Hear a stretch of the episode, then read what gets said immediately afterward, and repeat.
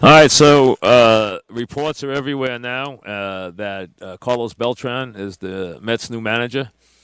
Um, at the end of the season, if you had mentioned Beltran, it would have been the furthest thought, I think, in a lot of people's mind. Even he said that he wouldn't be considered. They patched up whatever needed to be patched up with ownership. Uh, he became a candidate, as you know. As it whittled down the last couple of days, we kept hearing that it was down to three guys, and Beltran was one of them. Um, uh, I, I think I, that doesn't matter now. I think uh, that Perez and and Bogar were the other two, from what I've that, that's what I heard, but it doesn't matter now. Um, uh, that you know Perez's name was being mentioned a lot. Then you heard Perez and Beltran the last day. Um, and I, listen, the Mets stayed tight lipped. I never heard anything. I never. I I gave up trying to find out because every time I did, they told me we're not we're not talking about it. So I gave up. I didn't even I didn't even go asking anymore. So uh, listen, I know that uh, Omar Minaya wanted uh, was very much behind Beltran. I, that I did know. Uh, but this was a Brodie deal. Uh, this was Brodie bringing the manager to uh, to the owners. The owners had long since, pat, I guess, in the uh, before in the first interview, they patched up their differences with Beltran that had been you know, we, we know they were there. Uh, that those went away. He then became a serious candidate, um, and I gather he interviewed very well. But he did with the Yankees. He was the second behind Boone for the job there.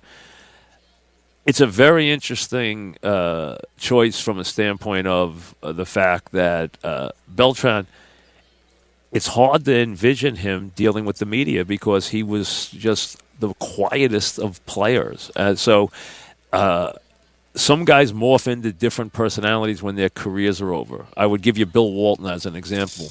Bill Walton, who I've known very well, was impossible when he was a player. Impossible. And he's become, you can't shut him up since he became an, an, announcer and a personality and everything else. And he became the most delightful, outgoing guy in the world. And he was the most impossible interview of all time as a player. Impossible. So guys are like that. Beltran, the thing I remember about Beltran was that he was in, incredibly quiet.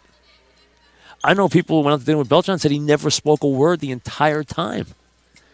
Um, so, I mean, him handling the media from that standpoint seems like it'll be a, you know, a, you know, something he'll have to overcome. But you know what? Like I said, guys are different when they retire. They really are. He knows what it takes to be the manager. Uh, they say he's very good with players. He is idolized by by the Latin players, especially the Puerto Rican players. He's idolized by those guys, just like he grew up idolizing. Just like Bernie grew up idolizing Clemente, he grew up idolizing Bernie, uh, and a lot of the younger ones uh, grew up idolizing Beltran. He was a tremendous player. He was a wonderful clutch player, despite the Met fan always thinking about the, you know, Wainwright breaking ball.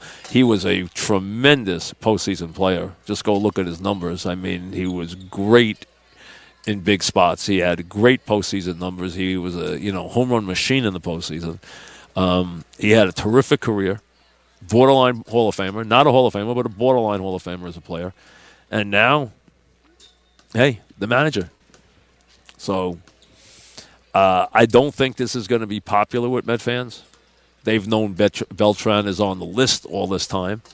So, but I think your initial reaction, if we get a chance here, which we probably will, to open up a couple of phone lines just to get a chance to hear the fans, I think you guys are going to be very negative about this compared to Girardi. I understand that you guys wanted Girardi.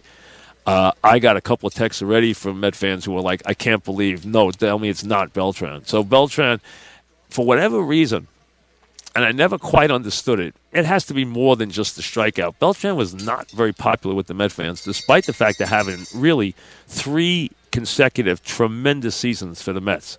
Mets didn't have guys who hit like that. They did not have guys who hit like that. Pre Alonso or Strawberry in his clutch, in his prime. But this guy, he had three great years for the Mets.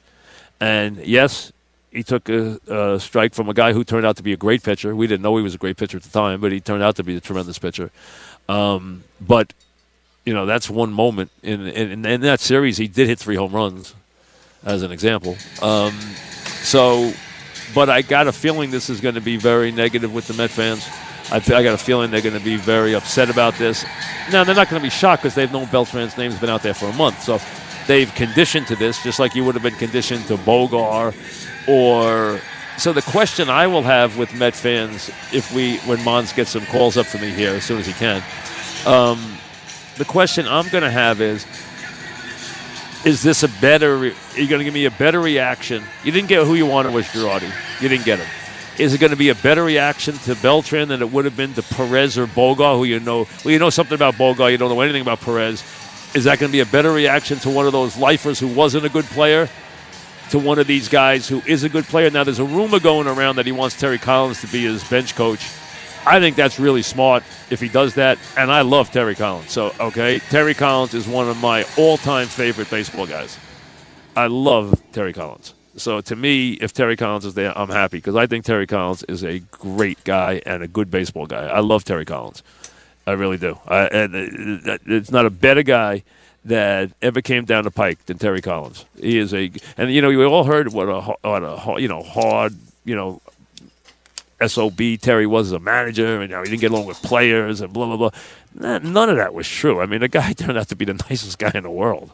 You know, he really, I thought he was great. I, I loved him. Eddie loved him. I loved him. I mean, Eddie Coleman loved him. I mean, so, uh, and, you know, he was wonderful.